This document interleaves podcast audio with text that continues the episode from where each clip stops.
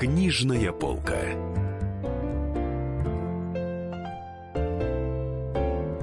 Здравствуйте, друзья. В эфире «Книжная полка». Ведем ее мы, спецкор «Комсомольской правды» Дарья Завгородняя и Денис Корсаков. А в гостях у нас Игорь Прокопенко, журналист, телеведущий, автор передач «Территория заблуждений», «Военная тайна», «Самая шокирующая гипотеза», «Военная тайна». И они, все эти передачи неотделимы от их, скажем так, книжной версии, да, которая уходит в издательство «Эксмо» давно и пользуется большим успехом. Несколько серий выходило. Там огромный, совершенно колоссальный масштаб, который мы постараемся как-то охватить за наше небольшое время, более или менее. Частично. Да, естественно, говорить мы будем не только о книгах, а и о телевидении, потому что одно неотделимо от другого. Здравствуйте, Игорь. Спасибо, что вы к нам пришли. Здравствуйте, спасибо, что пригласили. Первый, наверное, мой вопрос такой. 9 марта у вас прошел день самых шокирующих прогнозов. И очень страшных дел. Так назывался весь день. День самых шокирующих прогнозов и очень страшных дел. Был действительно на канале РЕН-ТВ такой телемарафон. Видимо, есть смысл сказать о том, что для нашего отечественного телевидения такой формат уникален, потому что этот телемарафон длился 15 часов. Вот. По результатам рейтингов мы получили первое место по целевой аудитории, в аудитории 18-54 среди всех каналов. Поэтому такие телемарафоны на канале РЕН-ТВ мы проводим где-то раз в месяц, наверное, в праздники или в особенные дни. И могу сказать, что на сегодняшний день это уникальное явление происходит только на канале РЕН-ТВ. Я имею честь и счастье этот телемарафон делать на канале РЕН-ТВ. Вы как человек, причастный к тайнам бытия, к тайнам мироздания, ко всяким политическим заговорам, к тайнам каких-то самых громких политических преступлений и там, международного масштаба, и даже там, к каким-то тайнам бытия, тайнам космоса. То есть у вас очень масштаб широкий. Тайнам всего. Да. Вы сами верите вообще в пророчество, в Нострадамуса, в Вангу, в то, что говорят эти прекрасные люди? Это мгновенный вопрос. Вы рассказываете про шокирующие гипотезы, да, про невероятные истории. А вы верите в это? Вы знаете, я человек православный, поэтому я верю только в Бога, причем только в нашего православного, не католического, не мусульманского, не буддийского, а в нашего православного Бога, поэтому я верю только в это. Всему остальному в окружающей жизни, как и любой другой нормальный человек, мы можем доверять или не доверять, увлекаться этим или оставаться равнодушным. Могу сказать, что то, что я делаю на телевидении, меня увлекает, мне это интересно. Проекты, которые я делаю их, конечно, для зрителя, для самой широкой аудитории. Поэтому моя задача — делать эти проекты в первую очередь интересными. А невозможно сделать проект неинтересным, если ты этим проектом сам не увлечен. Хочу напомнить, что проект, один из больших проектов, которым я занимаюсь очень давно, он называется «Самые шокирующие гипотезы». Для меня это самое иногда ошибочно наши с вами друзья, журналисты и коллеги, ассоциируют гипотезы, о которых я рассказываю, со мной. Даже вы мне задаете: а верите ли вы? Да какая разница, верю я в это или нет. Гипотеза существует, я как журналист обязан все гипотезы, которые сегодня существуют, и те, которые, мне кажется, интересны, донести до зрителя. Все. От самых фантастических, смешных, невозможных, совершенно невероятных, до серьезных, научных и консервативных. А уж зритель пусть выбирает, что ему нравится, что ему не нравится, чему он доверяет, чему он не доверяет, или над чем, может быть, он смеется. В этом наша с вами миссия как журналистов, правильно, да? Дать всю палитру мнений, гипотез, версий, фактов. А уж как этим пользоваться и как воспользоваться, это уже дело зрителя. И я горд, что я имею возможность доносить все точки зрения до зрителя. Я недавно смотрел вашу передачу про Луну.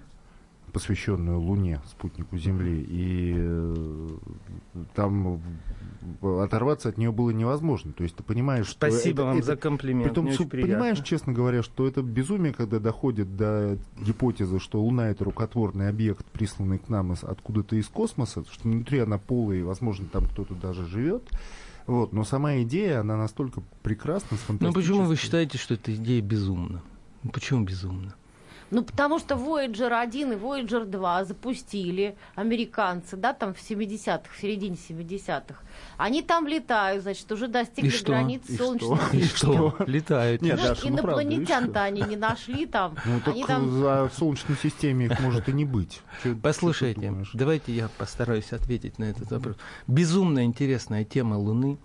За 25 лет моего успешного существования на телевидении мы сделали, наверное, там десяток или там 2 десятка проектов, посвященных Луне, и она продолжает интересовать и зрителей, и меня эта тема. Получается, появляется новое, огромное количество совершенно невероятных, любопытных очень гипотез, связанных и с происхождением Луны, связанных и с тем, что собой представляет Луна. И чем больше этих гипотез, тем больше необходимость рассказать об этих гипотезах зрителям, ну вот нам с вами, да, вот, потому что я хочу сказать, что я гипотезы не придумываю, дорогие радиослушатели, услышьте меня, я не придумываю гипотезы, не я придумал, что Земля плоская, не я придумал, что Луна — это искусственный объект, существуют люди, и порой это довольно серьезные ученые, которые эти гипотезы высказывают. Что такое гипотеза? Это ни в коей степени не аксиома, конечно, это ни в коей степени не 100% утверждение. Это некое предположение разной степени научной обоснованности, я бы так сказал. Вот. Поэтому гипотеза о том, что Луна — искусственный объект, эта гипотеза существует давно, она имеет очень глубокие научные корни. О том, что Луна, если говорить уже серьезно об этом, вот не смеяться, если говорить серьезно, о том, что Луна — искусственный объект, об этом ученые и серьезные ученые, астрономы, физики говорят очень давно. В советской науке тема, гипотеза Луны как искусственного объекта на самом деле возникла где-то в начале 60-х годов. Она всерьез обсуждалась. И если уж говорить серьезно об этой гипотезе, то она заключается в том, что, во-первых, всем известно, ну, как бы это научный факт уже, о том, что строение Луны, оно очень сильно отличается от строения Земли, если уж сравнивать с Землей. И в первую очередь тем, что, вот говорят, Земля пустая. Да, пустая. Можно сказать, что Луна пустая, потому что когда однажды на нее сбросили одну из ступеней, это говорят космонавты, это говорят ученые, она звенела как пустое ведро. Из этого и сделали вывод, что пустая она или нет, неизвестно, но то, что плотность того, что находится внутри Луны, оно стремится к тому, к пустоте, это факт. Вот. И это уже научный факт. О том, что плотность строения Луны, она очень сильно отличается от строения Земли. Отсюда возникли идеи о том, что она полая. А если она полая, значит, внутри что-то может происходить. Это гипотезы и предположения. Вот мы с вами говорим, уже интересно, правда, да? Ну, вот. Я не придумал эту историю. Эта гипотеза существует. Если кому-то интересно существовать внутри вот тех постулатов и определенного количества очень несложных утверждений об окружающем мире, я всегда говорю, что это все... Я отправляю людей к учебнику по природоведению за 4 класс. Вот. Большинство из моих зрителей, ну, если исключить совсем молодых зрителей, учились по учебнику по природоведению, который был написан в 70-е и 80-е годы. Дорогие мои, я всегда отвечаю на этот вопрос таким образом. 20 лет назад мы получили первый орбитальный телескоп. Орбитальный. Не тот, в который можно посмотреть, вот там, наведя на звезд, который похож, да, прообраз подзорной трубы. Не тот большой даже радиотелескоп, который у нас стояли, там и стоят в наших обсерваториях. А орбитальный, тот, который там. И орбитальный телескоп настолько далеко заглянул в закоулки Вселенной, куда человечество никогда не заглядывало. И этот телескоп, ученые получили такое огромное количество неожиданной информации, с которой сегодняшняя традиционная наука, она ее не в состоянии просто переработать. Поэтому такое огромное количество всевозможных противоречивых порой версий, гипотез, утверждений, споров. Не переключайтесь. Продолжим через несколько минут. Книжная полка. Товарищ адвокат! Адвокат! Спокойно, спокойно. Народного адвоката Леонида Ольшанского хватит на всех. Юридические консультации в прямом эфире. Слушайте и звоните по субботам с 16 часов по московскому времени.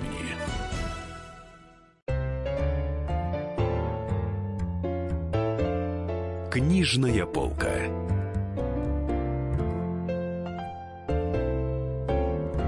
Друзья, в эфире «Книжная полка». Ведем ее мы, спецкор «Комсомольской правды» Дарья Завгородняя и Денис Корсаков. А в гостях у нас Игорь Прокопенко, журналист, телеведущий, автор передач «Территория заблуждений», «Военная тайна», «Самая шокирующая гипотеза», «Военная тайна». Слушайте, ну вот я все-таки хочу в космос немножко обратно вернуться, ненадолго, потому что мне очень понравилась передача про плоскую Землю. Наверняка Земля есть круглая, какой-то аргумент плоская, был в пользу плоской Земли, который вас заинтересовал, который вам показался убедительным, как вот и в случае с Луной. Вот какие-то вот научные обстоятельства, вот за что вы зацепились как творческий человек, так сказать? Да, в двух словах гипотеза в том, что Земля не круглая, на самом деле она плоская. Да. Вот, это просто мы так ее воспринимаем, так устроено наше зрение, наши ощущения. А скажите, вы вот мне задаете этот вопрос, вот по какой причине именно мне? Ну, потому что вы специалист уже. Потому что вы лучше нас в этом понимаете. Вот поэтому. Это ваша тематика, и это захватывающе, на самом деле. Я, честно говоря, без скепсиса. Когда я услышала, что Чикаго видно с большого расстояния в том месте, где Земля должна уже закруглиться, для меня это аргумент. Или что там, не знаю, самолет летит по прямой, не заворачивая за полушарие, когда должно было быть закругление. Да, мне, например, это интересно показалось. Я без скепсиса к этому. Вы знаете, в прошлом году случился катарсис. Да. Бренд под названием «А земля-то плоская», ага, накрепко прилип к моему чистому журналистскому имени. Причем сделали это наши с вами коллеги-журналисты, я так полагаю, из лучших побуждений, в каком-то смысле я им благодарен. Совершенно ошибочно, вот, наши с вами коллеги в прошлом году, вот, бренд под названием «А земля-то плоская» ассоциировали со мной, вот, и, значит, вот когда я в 7-й раз получал национальную телевизионную премию ТЭФИ, в 7-й раз в номинации «Познавательная программа», вот, да, и все написали о том, что программа о плоской земле получила премию в номинации «Познавательная программа». Значит, в этом сообщении сразу три ошибки. Во-первых, не эта программа. Во-первых, как познавательная программа, ТЭФИ получила программу «Военная тайна», которая существует уже 23-й год, вот, в которой мы не рассказываем ни о гипотезах. В принципе, там о науке речь не идет. Да, мы говорим об окружающем мире, там нет места гипотезам. «Военная тайна» про другое. И она совершенно заслуженно, на мой взгляд, совершенно заслуженно получила национальную телевизионную премию в этой номинации. К плоской земле не имеет никакого отношения. Фильм под названием «А земля-то плоская», ну, красивое название, правда, да? Вот, вышел в цикле под названием «Самые шокирующие гипотезы». Вот, собственно, эта история объясняет, я эту гипотезу не придумал, плоскую землю я не придумал, тем более, что я эту гипотезу не отстаиваю. Эту гипотезу, вот сейчас всем рассказываю, гипотезу о плоской земле придумал такой британский исследователь, ученый-исследователь Дэйв Мерфи, вот, который сформулировал несложное количество вот этих, несложный перечень постулатов, косвенных доказательств того, что Земля на самом деле не круглая, а плоская.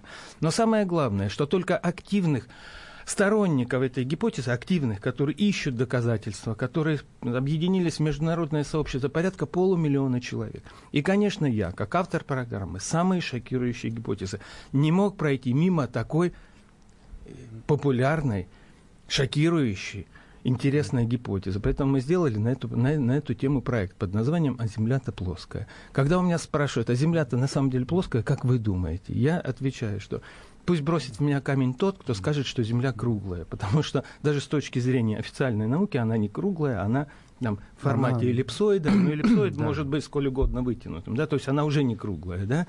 Значит, существует огромное количество, десятки, сотни, там, ну, как мы можем говорить, псевдодоказательств и косвенных доказательств того, что Земля, по крайней мере, не круглая. Конечно, в этих и этот проект получил огромную популярность, он имел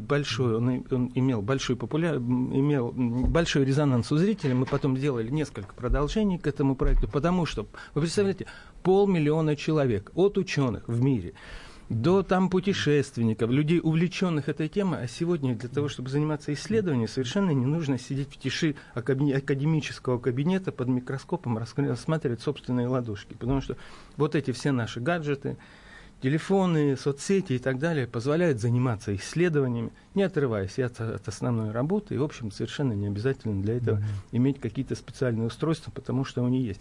Огромное количество, это целое международное сообщество. Вот. Если вы у меня спросите, но в чем же причина? Мы же с вами все-таки считаем, что Земля круглая, ну там глупо предполагать, что она, да. Причем сразу же начали писать, со мной склеивать там Земля на слонах, ну хорошо, ну если интересно на эту тему поговорить, ну хорошо, пусть она будет на слонах. Вот. На самом деле, если вы у меня спросите, почему гипотеза о плоской Земле настолько популярна, у меня есть ответ на этот вопрос. Он заключается в следующем. Официальная наука, в том числе, так или иначе, все академические знания о космосе, вот, и об окружающем мире, они, ну, наука — это же во многом бюрократия тоже, они имеют за последнее время, за последние годы, может быть, десятилетия, может быть, столетия, накопили такое огромное количество нестыковок, подтасовок, белых пятен каких-то, да, которые наука не объясняет, да, что среди людей, которые интересуются этим, возникает некий такой стихийный протест. И чем абсурднее идея, в данном случае Земля плоская, я вам выдам тайну, у меня в следующей программе, вот, которая называется «Страшное дело», она выходит в пятницу, вот, у меня есть рубрика даже «А Земля-то плоская», в которых мы рассказываем о самых абсурдных псевдогипотезах. Там следующая гипотеза сейчас набирает популярность среди населения Земли, а Земля-то полная, о так называемых подземных цивилизациях, которые как бы существуют. Значит, мы на самом деле, если перескакивать, я могу сказать, что наше представление из учебника по природоведению про ядро мантию, оно сильно, сильно приблизительно. Это говорю не я, это говорят ученые. Мы на самом деле толком не понимаем, что находится на глубине ниже там 15 километров, глубже 15 километров. Поэтому все наши вот эти очень красивые картинки из учебника по природоведению с этим вот раскаленным ядром, они очень сильно приблизительны. На самом деле наука не может пока на 100% ответить, что там и как. Но мы же с вами знаем, что знание человеческое не терпит пустоты. Оно заполняет эту пустоту собственными представлениями о том, как устроен окружающий мир. Вот. Поэтому, возвращаясь, за последние десятилетия скопилось такое огромное количество нестыковок, что это рождает некий такой стихийный протест, ну, пользователей информации о том, что все это не так. Вот мы сейчас говорили с вами о Луне. Существует большое количество ни наших, ни советских и ни российских гипотез и доказательств американских о том, что американцы на Луну не летали. Мы тоже на эту тему делали большой проект. Что сделали там. Почему? Вот если вы у меня спросите, летали американцы на Луну или не летали, я скажу, что, скорее всего, летали. Но вокруг полета на Луны было такое огромное количество фальшивых фотографий, фальшивых съемок. Кубрик или не Кубрик снимал это дело. Огромные вот эти вот поездки на ровере. Уже доказано, что это было, снималось в Голливуде. Вот. И вот что это просто технически невозможно было организовать гонки по Луне, да? Вот эти кадры, которые человечество столько лет принимало за чистую монету. Огромное количество нестыковок. Вот мы недавно делали проект. Ветераны НАСА начали анализировать, допустим, то снаряжение, в котором летали астронавты. Но, извините, то устройство туалета, да, там не в эфире будет сказано, да, которое сейчас в музее в НАСА, но с этим устройством, извините, невозможно туда летать, там невозможно ничего сделать. Не сходишь, конечно, что они там делали и как. Знаете, как говорят, маленькая ложь рождает большое недоверие. Вот наснимали фальшивых фотографий, налепили фальшивых сенсаций с вот этими играми в футбол там, на лунной поверхности, а теперь поди докажи, что летали. То же самое, и поэтому вот такие теории, как теория плоской Земли, они как некий стихийный протест. А вот вы нам докажите обратное, докажите, не обманывая, без вранья, что она действительно плоская. А мы еще подумаем, поверить или нет. И зритель, население Земли, мы все с вами имеем право этот вопрос задать, и даже имеем право ученых потроллить. Вы нам докажите, если вы за это получаете деньги. За это получаете деньги, ученые степени. Докажите нам, мы хотим знать и хотим поверить в то, что у нас не вызывает сомнения. Поэтому все вот эти абсурдные гипотезы, еще раз скажу, это в каком-то смысле стихийный протест против тех подтасовок, приписок и узких белых пятен в официальной науке. Вот так я отвечу. Ну, еще на надо этот сказать, вопрос. Академическая наука комментировать не любит журналисты. Не любит комментировать. Они чуть что начинают сразу вешать ярлыки лжеученых. Да-да-да, вместо того, чтобы поговорить спокойно. Не переключайтесь. Продолжим через несколько минут. Книжная полка.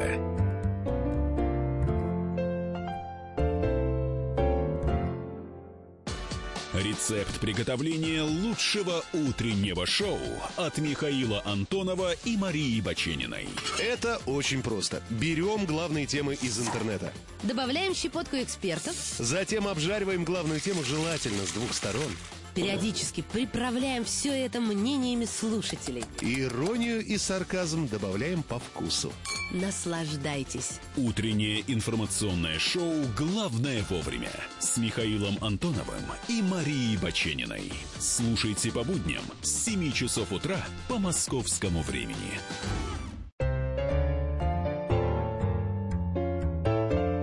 Книжная полка.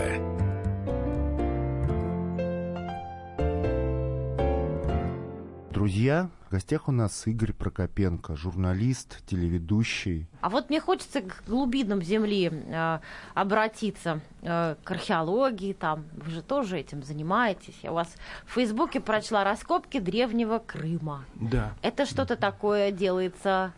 Значит, да, мы где-то раз в месяц, вот в наших моих телемарафонах, телемарафон назывался «День самых шокирующих прогнозов и очень страшных дел». Ну, я сразу замечаю, да, это несколько ироническое название, «Очень страшные дела», да? Ну, понятно. Вот. До этого у нас было два телемарафона, которые назывался «Русские булки», о русской истории.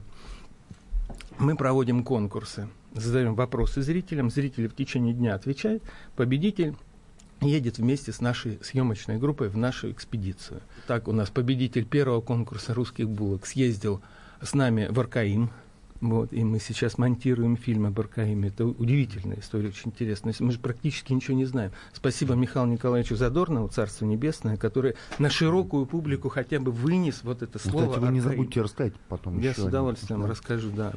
Вот, вынес вот это название, бренд, потому что Аркаим в академической среде где-то там называют и то. То есть мы египетские пирамиды считаем, да, там, памятником там, древней истории, а Аркаим, ну, поскольку наши, мало ли, да, мы же привыкли воспринимать там, что у нас это все не по-настоящему, конечно, да. Вторая экспедиция у нас на Байкал сейчас готовится, мы ждем погоды, потому что мало съездить, надо же там что-то сделать, поэтому мы ждем погоды. И вот победитель третьего нашего конкурса, который мы делали 9 марта, поедет на раскопки древнего Крыма, и это действительно интересно, в этом нет натяжки, потому что мы с вами понимаем, Крым не принадлежит сегодняшнему времени. Крым принадлежит древнему миру, принадлежит всему истории всего древнего человечества. И, допустим, там недалеко от Фароса, допустим, сейчас раскопали один из первых тренировочных лагерей римских легионеров. Это очень интересно. А я там в пещерных городах жила. Там очень интересные пещеры. Там именно в Крыму находят огромное количество захоронений существ с удлиненными черепами. Вот то, что находят в Латинской Америке, вот Перу, Мексика и так далее, то же самое сейчас находят в Крыму, и их достаточно много. И мы можем ни одну, ни две, ни три передачи посвятить тому, что это за существа, почему у них удлиненные головы, кто это делал, для чего, Это естественно, это такое существо, или делали эти головы искусственно. И здесь огромное количество для разговоров, для гипотез, для версий. Вот. А эти версии и гипотезы официальная наука порой считает несерьезными, неважными. Да? Вот слово о полку Игореве, которое имеет, на мой взгляд, имеет довольно сомнительное происхождение, считается там, как бы объектом исторической науки. Подождите. Его нашел где-то, да, известный собиратель Мусин-Пушкин. Да? Мусин-Пушкин. Потом, я хочу напомнить, то, что мы считаем как бы первоисточником русской истории, откуда пошла вся официальная история. Она у него 17 лет, насколько я помню, лежала на чердаке. Потом он ее отвез в Гамбург. Это история, которую мало кто знает, она открыто известна. Да? Он ее отвез в Гамбург. Издал в Гамбурге, забыл, как называется журнал, издал в научном журнале, напечатал в Гамбурге. И из Гамбурга в виде вот этого вот журнала в 1800, сейчас уже не помню, в каком году, в начале 19 века, уже слово о полку Игореве в иностранном немецком журнале приехало как классический образец первого русского письменного творчества. Подождите, почему из Гамбурга? А что было до этого? Да, у нас на чердаке огромное количество было летописей, огромное количество рукописей. И сейчас ходят только легенды, которые стоило бы собирать, каким-то образом систематизировать. Вот. А все, что за пределами слова о полку Игоря, подождите, Велесова книга, подделка. Значит, люди, которые ее там нашли, писали, они авантюристы-проходимцы. Возможно, они проходимцы. Но она же откуда-то взялась. Легенда о Велесовой книге где-то существовала. Откуда-то она взялась. Ее же не придумали. Правильно? Вот. Поэтому, что касается русской истории, такое огромное количество белых пятен, такое огромное количество родовых травм, которые связаны с формированием официальной русской истории, когда началась времен династии Романовых, что здесь для историков такое огромное непаханное поле, а мы зациклились в рамках нашего учебника, да? И мы от египетских пирамид до греческого Акрополя, и все, за пределами ничего не видим. Послушайте, вот вспомните, я учился в школе. Древние амазонки, которые существовали там в древних греческих мифах. Подождите, в Ростове сейчас нашли огромное городище, огромное античное городище древних мифических сказочных амазонок. Там сотни захоронений. Все-таки были эти женщины. Да, вот я вам говорю официально, если вы не знаете. Огромное городище под Ростовом сейчас работают ученые. Кто об этом знает? Кроме меня толком никто не рассказывает, да специалисты еще. А это городище, оно может по цене быть египетских пирамид, по значению для мирового человечества. Потому что амазонки действительно существовали. И они существовали у нас, в Ростовской области, рядом.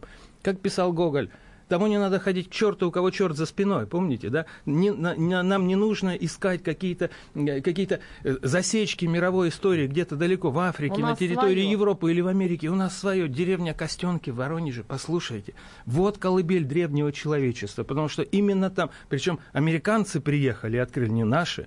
Американцы приехали, копали и сдали все это за нас. Сделали, продолжают копать. Именно там стоянка древнего современного человека. 40 тысяч лет назад впервые на территории современной Воронежской области, я еще у себя в программе сказал, великая воронежская цивилизация, в чем есть там некая натяжка, но тем не менее, именно там, не на территории Африки, не на территории современной Франции, как считалось до этого, именно в Костенках на территории Воронежской области появился первая стоянка древнего человека, который не просто был человек, не просто палкой сшибал плоды, который, не надеясь на память, который считал, складывал и вычислял количество убитых мамонтов. И это все записано. Вот там, вот на этих костях. То есть первые следы математики. А что такое математика? Обезьяна не может. Обезьяна исключительно умное, смышленое создание. Но оно никогда ничего не напишет. Потому что это уже результат интеллектуальной деятельности, что присуще только человеку. Вот. Поэтому, и, как я сказал, мамонты с улицы Лизюкова, это то великое историческое открытие, о котором должен говорить весь мир. А кто знает о Костёнках? Где-то в Воронеже Костёнки. А вот египетские пирамиды, это да. А первый человек, разумный человек, тот с точки зрения интеллектуальной деятельности человека, пока найден. Вот там, на территории Воронежской области. Боюсь, что я давно не открывал учебники по истории, Вот, сегодняшнюю. Но боюсь, что если о Костёнках что-то есть, то, может быть, две строчки, а может быть и нет в наших учебниках. Зато античная история, древнеримская, древнегреческая, древнеегипетская и так далее, у нас целые параграфы, целые тома. И именно на этих вопросах режутся или наоборот получают пятерки современные наши студенты, которые потом поступают в вузы, которые потом несут это мировоззрение в мир. Ну, расскажите пару слов про Аркаим. Пару слов для слушателей, чтобы они просто поняли, что это. Да, но, может быть, они не каждый сейчас знает, что такое Аркаим. Аркаим обнаружили. Ученые, историки обнаружили не так давно. Лет 30 назад, наверное. Его сравнивают по масштабам там, с британским Стоунхеджем. Да? Вот, Аркаим. Дело в том, что рассуждать сегодня об Аркаиме, там сейчас построили как бы этнопарк, там сейчас можно туда приехать, посмотреть и так далее, но Аркаим находится только в начале изучения, и Аркаим требует большой, серьезной, многолетней научной работы и научных исследований. Что на сегодняшний день известно, что Аркаим — это город древний, пока неизвестная нам там, про цивилизации, которая существовала тогда на территории современной России. Эта процивилизация каким-то образом была там, связана с прославянской, там, предславянской культурой. Сегодня очень много, и мы об этом говорим, о том, что о древнем государстве, которое существовало на территории нашей современной страны, Гардарика, Гиперборея. Вот. Очень много здесь вольности в этой истории, потому что прочных знаний это не очень много. И прочных знаний современная наука, академическая наука не дает. Ну, во-первых, потому что существует некая историческая традиция, как я вот у себя говорю, допустим, в программе, смотрите, но уже сегодня понятно. Вот. И американцы установили, что египетские пирамиды построены не 4500 лет назад. Там есть большое количество косвенных доказательств. На несколько тысяч, 1, 2, 3, как минимум раньше. Вот. Почему это отдельная тема разговора, но тем не менее. Но казалось бы, что стоит поправить в учебнике, да? Не 4500 лет назад, как написано в Вискарском папирусе, а, допустим, там 8000 лет назад. Нам сегодняшним все равно. Но вы понимаете, выдергивая этот кирпичик, выдерни один кирпичик, мы понимаем, да? Вот. Какое огромное количество вот, всех знаний, которые нам кажутся сегодня прочными, посыпятся. Какое количество диссертаций уйдет на свалку истории, научных книг, монографий. Поэтому пусть лучше, как говорят, вот, пусть лучше будет так. Вот. А рано или поздно, конечно, эти вещи делать придется, если человечество будет желать идти дальше в собственном развитии и в понимании там, своего места в истории. Потому что такое история? История – это наука о будущем. Вот как мы историю сегодня нарисуем, в таком мире будут жить наши дети. Вот смотрите, вот как вы думаете, кого в Америке считают первым женщиной-космонавтом? Салли Райт. Салли Райт. Которая совершила первый суборбитальный полет в 80-е годы, или там в 79-м, не помню. Они фамилию Терешкова вообще не знают. Первая женщина-космонавт, вот, американский школьник. Кто первая женщина? Говорит, Салли Райт. Они свою называют. Конечно. И первый космонавт. Уже далеко не Гагарин, поверьте мне. Уже ушло то поколение, которое помнит, да? Вот. Первый космонавт тоже американский. Понимаете? Ну, по опросам, фашистскую Германию. Конечно, по опросам, порядка 50% современной японской молодежи, это чудовищно, считают, что атомные бомбы на Японию сбросил Советский Союз. Поэтому история в прямом смысле это наука о будущем. А смотрите, что сегодня пишут в украинских учебниках, ребята, про то, что там же договорились вообще до того, что Советский Союз в 1941 году напал на Украину. И это пишется у них, это говорят вполне серьезные люди. Вы представляете, какая псевдоисторическая каша сейчас складывается еще год, два, три, потому что на Украине произошла страшная вещь. То, что Украина хочет быть с Европой или не хочет, это второй вопрос. Газ, не газ, Северный поток, второй вопрос. Поколение каких людей через 2, 3, 4 года получит Украина, а значит Европа? А я верю, что сбудется время, когда мы будем жить в одной Европе, от Лиссабона до Находки.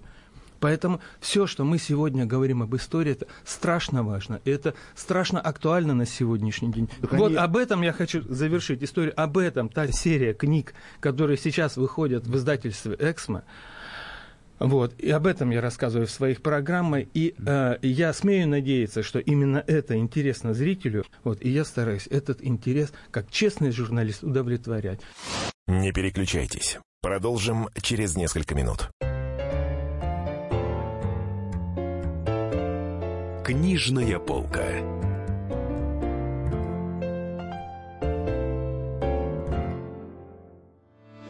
Главное аналитическое шоу страны. Михаил Владимирович Юрьев, Михаил Владимирович Леонтьев, Илья Савельев. Это главтема. Они знают, как надо. Мы несем свою миссию выработать мысль о том, как должно быть. Программа «Главтема» на радио «Комсомольская правда». Слушайте в прямом эфире каждый четверг с 20:00 по московскому времени.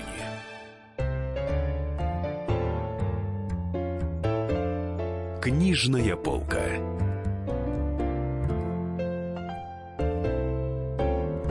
Друзья, в гостях у нас Игорь Прокопенко. Хочу вернуться к учебнику по природоведению. Послушайте, я недавно сам задумался. Мы все, большинство, за исключением профессиональных специалистов, астрономов, там, физики быстрых скоростей, все знания об окружающем мире, мы все, задумаемся, получили из учебника по природоведению за 4 класс. Все. А дальше один стал филологом, второй таксистом, третий еще что-то. Все. Учебник по природоведению я все время к ним отправляю. Это крайне, может быть, самая важная книжка в жизни каждого школьника. Именно этот учебник формирует представление об окружающем мире. Ребята, что там написано? Вот вспомните из нашей с вами учебы. Вселенная, первый посыл. Вселенная возникла в результате большого взрыва. Да? Окей. 2 вопроса. Что было до взрыва и кто устроил взрыв? И официальная наука не отвечает на этот вопрос. Это 2 простых вопроса, которые может задать человек, имеет право задать человек, который имеет 3 класса образования. Ребят, а что было до взрыва? И там начинается туманность Андромеды, что называется. Да, вот оно там вот как-то было так. Но да? Никто не знает. Никто толком, не... конечно. Да. Так надо честно в этом признаться, что это примерно такая же гипотеза, как гипотеза о том, что Земля плоская. То есть у нас нет достаточных доказательств того, что это действительно... А почему? Тому тоже есть, в принципе, ненаучное объяснение. Мы с вами, человечество, это только одна из многочисленных форм существования во Вселенной. Да? Более того, мы, вот как говорят, мы белковая форма существования. Воспринимает своими органами чувств только 4 измерения. Длина, высота, ширина, время. Да? Вот. Но уже сегодня официальная наука, мировая наука, уже высказывает гипотезу о том, что Вселенная существует в 10 измерениях. Просто мы, наши органы чувств, воспринимают только 4. Мы 6 остальных, как минимум, там кто-то говорит 15 измерений. Но мы не видим все цвета спектра, мы не слышим наши все органы звуки. Чувств настолько несовершенны, ну, в масштабах Вселенной, что они воспринимают только 4 измерения. Остальные мы просто не в состоянии... Собака видит, а мы нет. То есть кое-чего мы просто не видим. Мы, более того, кое-чего мы никогда в жизни не сможем постичь. Так давайте в этом честно признаться. Насколько вы верите в гипотезу мирового правительства? О, я верю в мировое правительство. Что миром правят 5 семейств? Вы знаете, я верю в то, что мировое правительство существует. Вот, но когда мне задают вопрос следующий, а кто же там, кто там премьер-министр? Назовите имена. Да, в этом, да, это кто?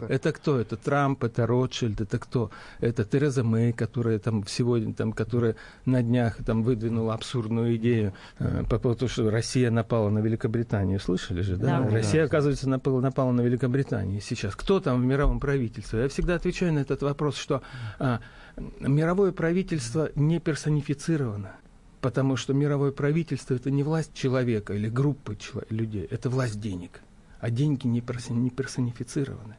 Это власть неких вот объективных законов существования вот экономической целесообразности. Поэтому, конечно, мировое правительство существует. Поэтому происходит вокруг нас огромное количество таких, на первый взгляд, абсурдных и нелогичных событий, поступков. Да? Вот, допустим, ну, там простой пример возьмем.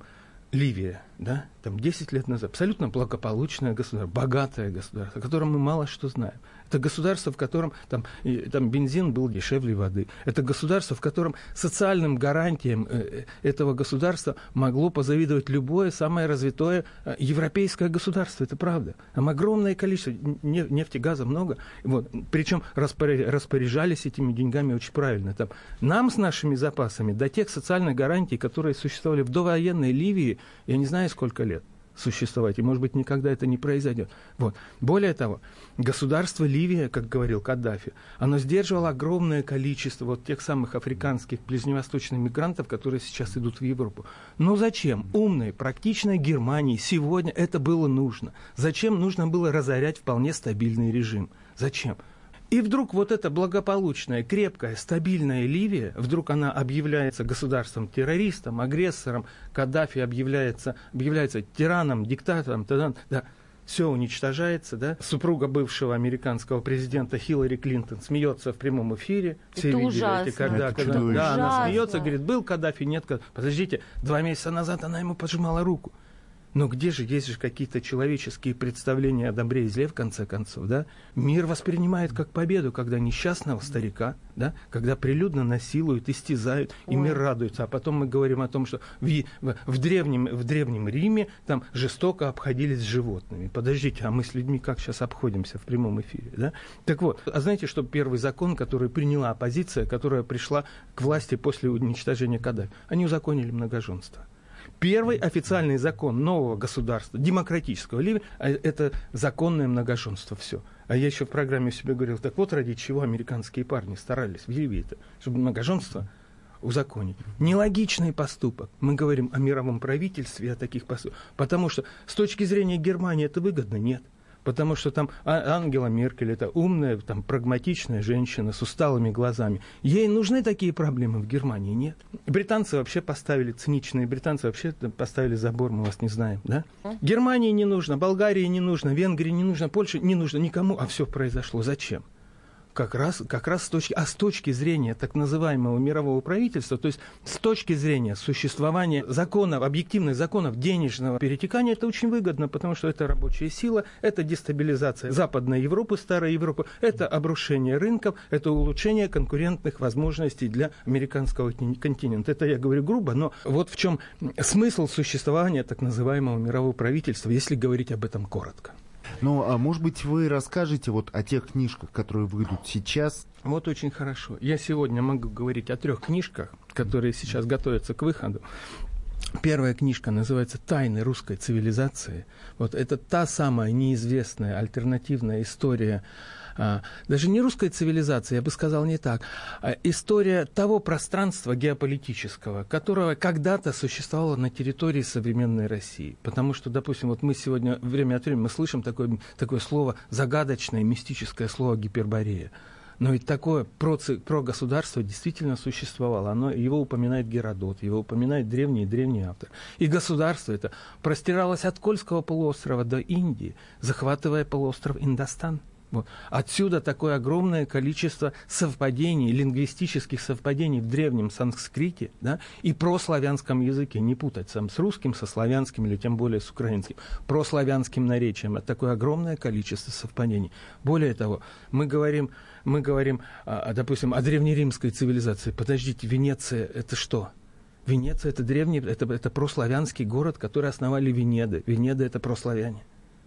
Вот. Не говоря уж о том, что сегодня официально признано, что знаменитый король Артур, вот этот романтический образ рыцаря, он на самом деле вот, оказался, с точки зрения анализа крови, вот, он на самом деле оказался выходец вот, с территории современной России. И это факт. Точно так же, как ученые Цюриха, я сейчас говорю вещи, которые, может быть, кто-то, не дослушав до конца, скажет, Прокопенко там, это Прокопенко придумал, ничего подобного. Ученые из Цюриха провели генетический анализ мумии Тутанхамона, и официально установлено, что Тутанхамон не имел никакого отношения к жителям Африки. Вообще вся древнеегипетская элита была выходцем с территории современной Европы.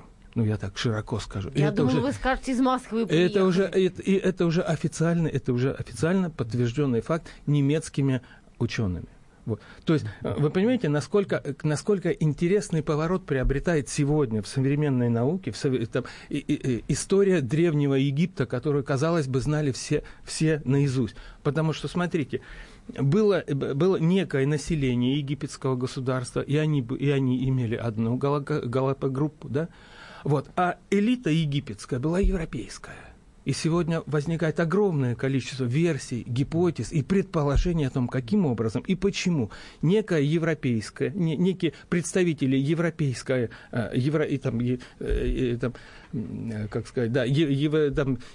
люди, имеющие европейское происхождение по крови, да, каким образом они оказались в Египте и почему именно они стали элитой касты. И это дает новое направление в интерпретации древнеегипетской истории. Итак, первая книжка «Тайны русской цивилизации», вторая книжка «Тайны Марса» и третья книжка «Бывшие сестры», о том, как живут и почему таким образом относятся к своему прошлому бывшие республики Советского Союза. С вами был Игорь Прокопенко. Читайте наши книжки, смотрите мою программу. Я всем вам желаю космического счастья. Спасибо. Спасибо огромное, вам, очень интересно. Книжная полка.